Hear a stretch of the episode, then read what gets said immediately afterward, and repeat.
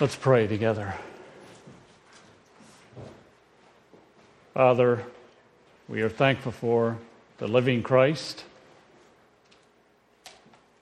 his coming, his death, his resurrection, his ascension, being our high priest today, coming in glory in the future. We thank you too for the written word.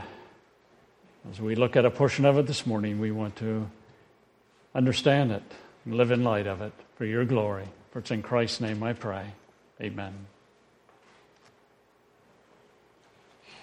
At 9 p.m., February 7th, 2016, Pastor Kabar finished leading a prayer service at the Savior's Church in the heart of India's slum district. He then left his congregation of 40 believers and boarded a bus to travel home to his wife and their two daughters, just as he had done every other Sunday evening. This time, however, four men followed the 37 year old pastor home. The men, all members of a long, young military group, stopped the bus three miles from the pastor's house, dragged him off the bus, and kidnapped him. They took him to an old building where they planned to force him to deny Jesus on video. The men surrounded the pastor, brutally kicking and punching him for 15 minutes. One of them repeatedly hit him in the head with the handle of a knife. And with each blow, the pastor pleaded with God to spare his life. He pleaded with God as he spared his life that he would serve him more faithfully.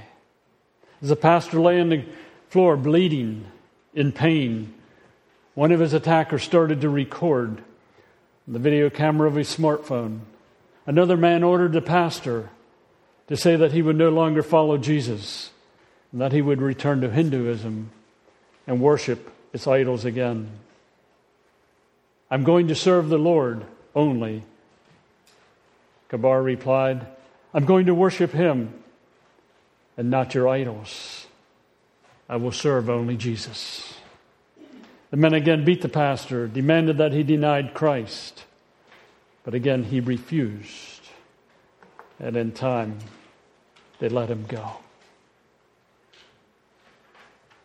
Why would a man in India refuse to denounce Christ? Why would he suffer torture, continue to serve Christ in spite of what he went through. We don't face that today in our country. Whether we ever will or not, I don't know. But we find that here's a man who understood Christ, and he was committed to Christ. And as we look at 1 Peter, we find that Peter, along with other writers in the New Testament. Emphasize over and over again the foundation who Christ is, who we are in Christ, who believers are in Christ, and then living and responding accordingly. In Christ, we're God's elect, strangers, but we experience the sanctifying work of the Spirit, whether it be Peter's hearers or we today, or the pastor in India and that's for the purpose of obedience to Christ, being sprinkled by the blood of Christ, experiencing God's grace and peace. We have a new birth in Christ into a living hope. We have a new birth into an inheritance that won't perish, spoil, or fade away, shielded by God's power, receiving the salvation of our souls, experiencing what the prophets predicted. Let's take our Bibles and turn to 1 Peter chapter 1. What we just mentioned via PowerPoint is what the believer has in Christ, what Peter's hearers had, what the pastor in India that I mentioned possessed. 1 Peter chapter 1. How should we respond? How did Peter want his hearers to respond? Chapter 1 and verse 13. Therefore, prepare your minds for action, be self controlled. Set your hope fully in the grace to be given you when Jesus Christ is revealed. As obedient children, do not conform to the evil desires you had when you lived in ignorance. But just as he who called you is holy, so be holy in all you do. For it is written, Be holy, because I am holy. Since you call on a Father who judges each man's work impartially, live your lives as strangers here in reverent fear. For you know that it was not with perishable things such as silver or gold that you were redeemed from the empty way of life handed down to you from your forefathers, but with the precious blood of Christ, a lamb without blemish or defect. He was chosen before the creation of the world, but revealed in these last times for your sake. Through him you believe in God, who raised him from the dead and glorified him, and so your faith and hope are in God. Peter explains the foundation, what believers have in Christ. He encourages, you know, having the mind prepared for action, being self controlled, and so on. And then in verse 17, he says, Set your hope, or rather, since you call on a Father who judges each man's work impartially, live your lives as reverent strangers.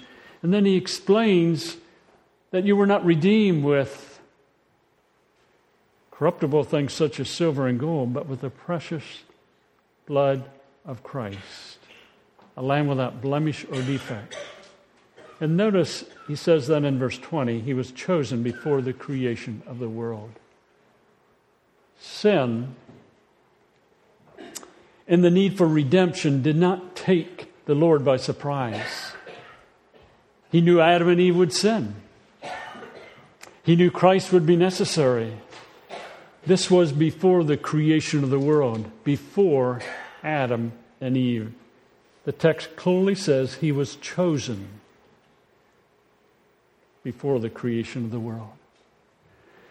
Chosen before means God made the decision. Jesus Christ was passive in the sense that God made the choice, Jesus responded in the sense that he came to this earth. The same Greek word is used in Romans 8 and 29, where the meaning is to determine beforehand, to be previously acquainted with.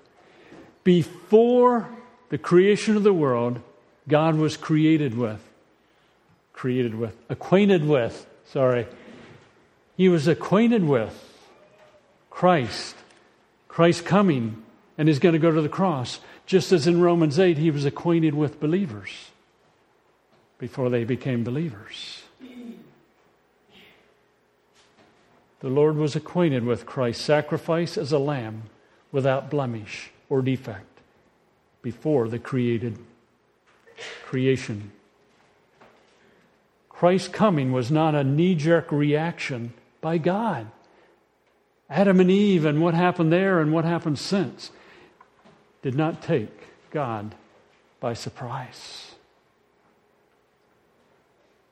He was chosen before the creation of the world. But, and when you have the word but, there's a contrast. Christ was chosen before the creation of the world in eternity past. But, Christ was revealed. And the idea revealed here is different than the word used, the same word is used in, in our English translation in verse 5 and in verse 7. But it means to manifest. Christ was manifested. Christ was set in clear light. Christ appeared in true character.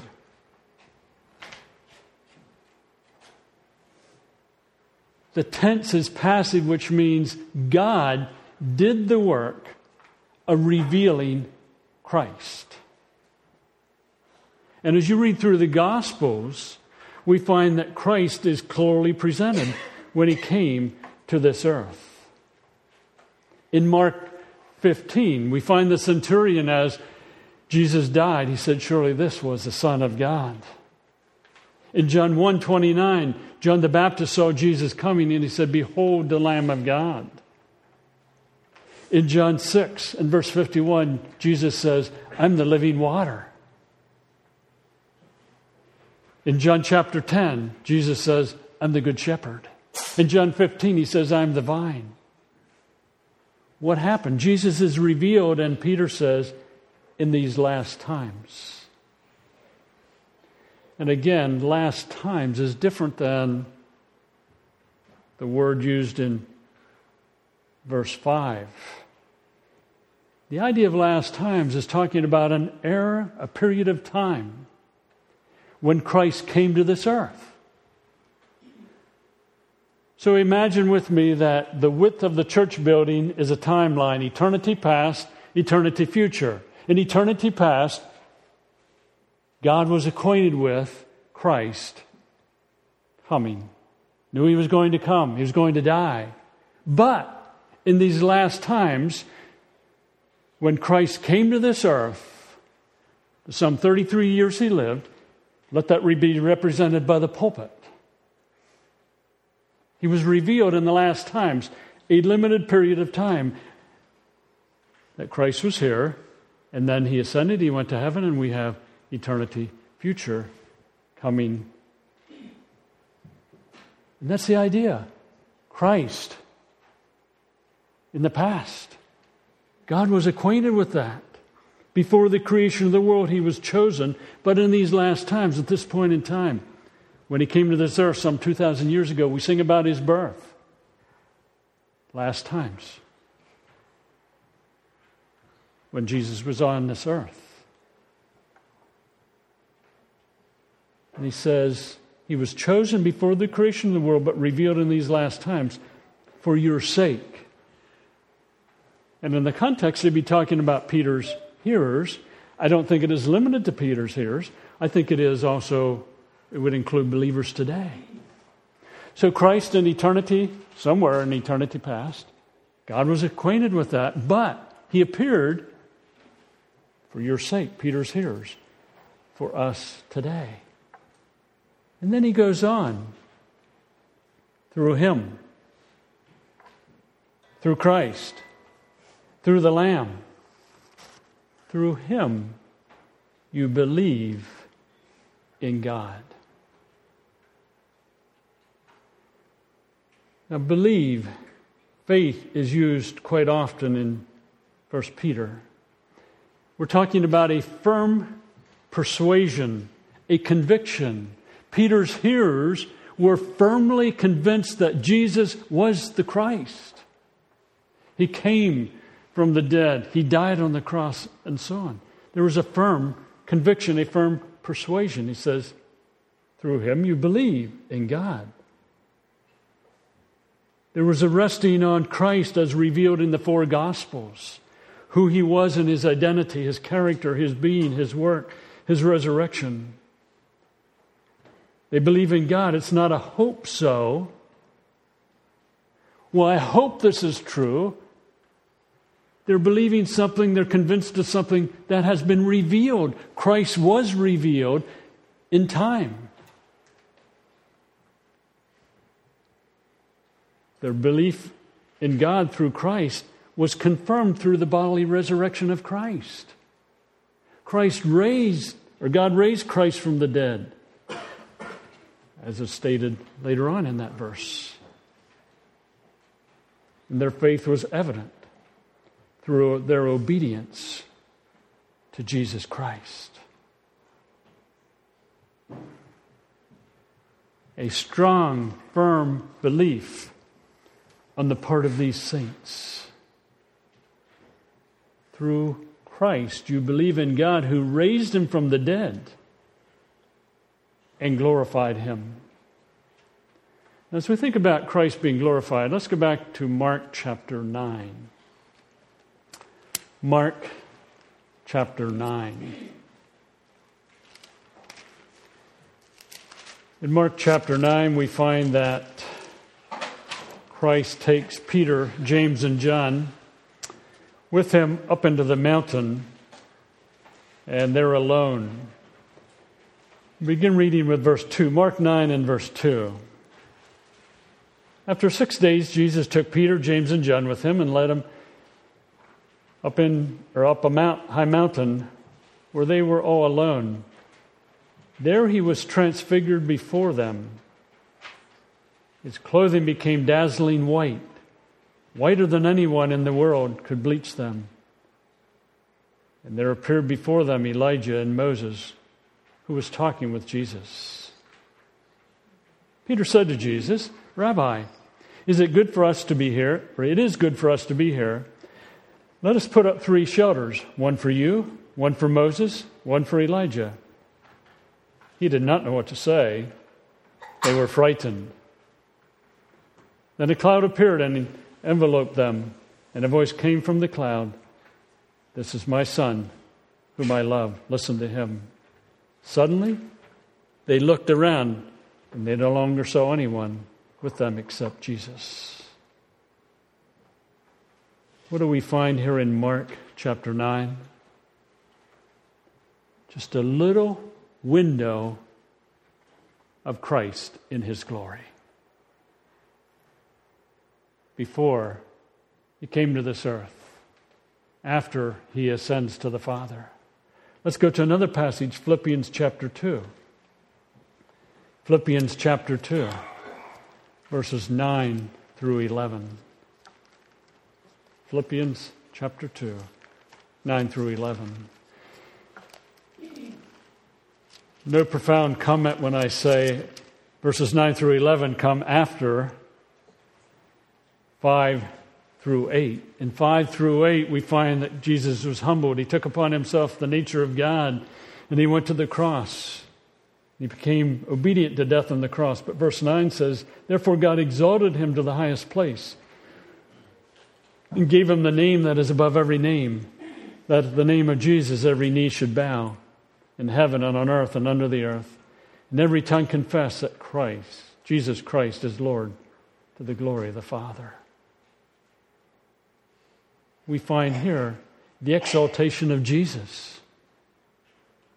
Let's go over to Revelation chapter 1. Revelation chapter 1. Beginning with verse 9. And keep in mind the book of Revelation, that's the name of it, Revelation, the uncovering, the unveiling of Christ. And just as a sidelight, the book of Revelation is not primarily about future events. The book of Revelation is about the unveiling of Christ. It's a book about Christ. Future events are secondary, but it's the unveiling of Christ. Look at verse 9. I, John, your brother and companion in suffering and kingdom and patient endurance, that are ours in Jesus, was on the island of Patmos because of the word of God the testimony of Jesus. On the Lord's day, I was in the Spirit, and I heard behind me a loud voice with a trumpet, which said, or like a trumpet, which said, Write in a scroll what you see and send it to the seven churches to Ephesus, Smyrna, Pergamum, Thyatira, Sardis, Philadelphia, and Laodicea. I turned around to see the voice that was speaking to me. And when I turned, I saw seven golden lampstands. And there among the lampstands was someone like a son of man, dressed in a robe reaching down to his feet, and with a golden sash around his chest. His head and hair were white like wool, as white as snow, and his eyes were blazing fire. His feet were like bronze glowing in a furnace, and his voice was like the sound of rushing waters. In his right hand he held seven stars, and out of his mouth came a sharp double edged sword. His face was like the sun, shining in all its brilliance. When I saw him, I fell at his feet as though dead. Then he placed his right hand on me and said, Do not be afraid. I am the first and the last. I'm the living one. I was dead, and behold, I'm alive forever and ever and I hold the keys of death and Hades. John is seeing Christ in all his glory. Let's go over to Revelation chapter 19. Revelation chapter 19.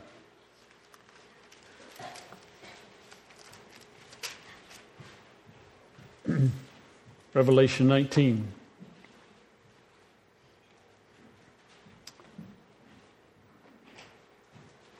Reading together, beginning with verse 11. I saw heaven standing open, and there before me was a white horse, whose rider is called Faithful and True. With justice he judges and makes war. His eyes are like blazing fire, and his, on his head are many crowns. Has a name written on him that no one knows but he himself. He is dressed in a robe dripped in blood, or dipped in blood, and his name is the Word of God. The armies of heaven were following him, riding on white horses and dressed in fine linen, white and clean. Out of his mouth comes a sharp sword with which to strike down the nations. He will rule them with an iron scepter. He treads the winepress of the fury of the wrath of God Almighty. On his robe and on his thigh, he has this name written King of Kings and Lord of Lords. And I saw an angel standing in the sun who cried in a loud voice to all the birds flying in the air or midair Come, gather together for the great supper of God, so that you meet flesh of kings, generals, and mighty men, of horses and their riders, and the flesh of all people, free and slave, small and great. Again, we have a unveiling. We see Christ being revealed. So when Peter says, through him you believe in God who raised him from the dead and glorified him, the glorified him is talking about what happened. He came from the dead, he ascended to the Father.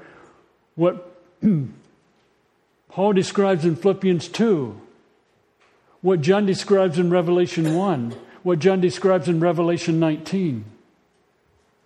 We think of Christ many times, and we think of the time period when he was on this earth. He came as a lamb without blemish or defect. But he's not a lamb. He's been raised from the dead. He's in glory. And again, Revelation unveils Christ. If you stop with the Gospels, we really don't know Christ. Because Peter says God glorified him. And that's coming. Well, he's there now, but it's going to be unveiled more fully in the future. And then back to 1 Peter, Peter says, And so your faith and hope are in God. He's writing to people who are going through persecution, who are going through difficulty, not by the government, but by other people, the people they rub shoulders with in daily life. And he's encouraging them be faithful because you believe in God. God raised him from the dead, He glorified him. Your faith and your hope are in God. And who is God?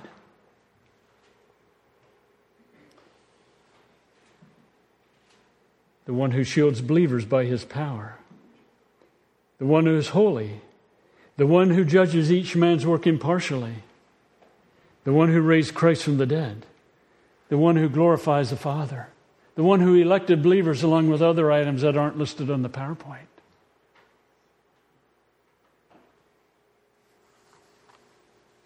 So, my question why would the pastor I described earlier in India be willing to be persecuted? Because he knew his Savior was chosen before the creation of the world, but was revealed when Christ was on this earth. And it's through Christ that he believed in God, who raised Christ from the dead and glorified him.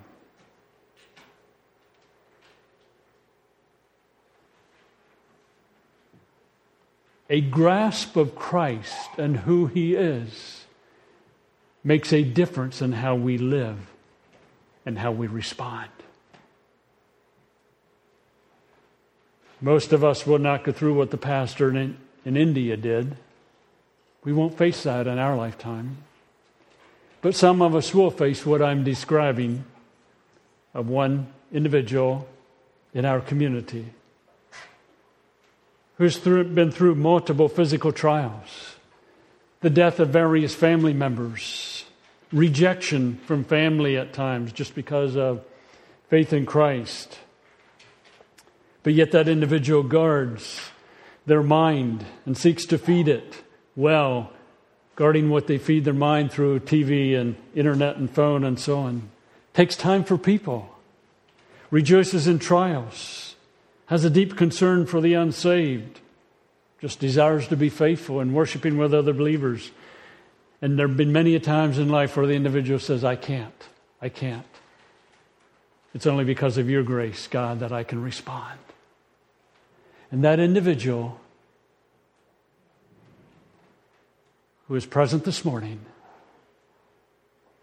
remains faithful because They know the Lamb without blemish, without defect, who was chosen before the creation of the world, but revealed in these last times for our sake. And it's through him that this person believes in God,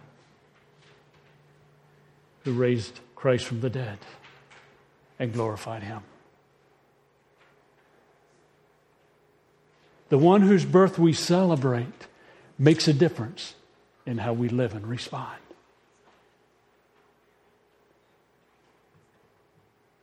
My question Does your daily life display a faith in God who raised Christ from the dead and glorified him? Have you come to faith in him? does it show in your life? Let's pray together. Father, we are so very, very grateful that we can call you Father. We can have a relationship with you. In light of the fact that Christ was chosen before the creation of the world, revealed when he was on this earth, and it's through Christ we can believe in you, Father, because you raised Christ from the dead and glorified him. We want that to be evident in our life, in our jobs, with our families, moment by moment. We live with a deep, deep, reverent fear for your glory. For it's in Christ's name I pray. Amen.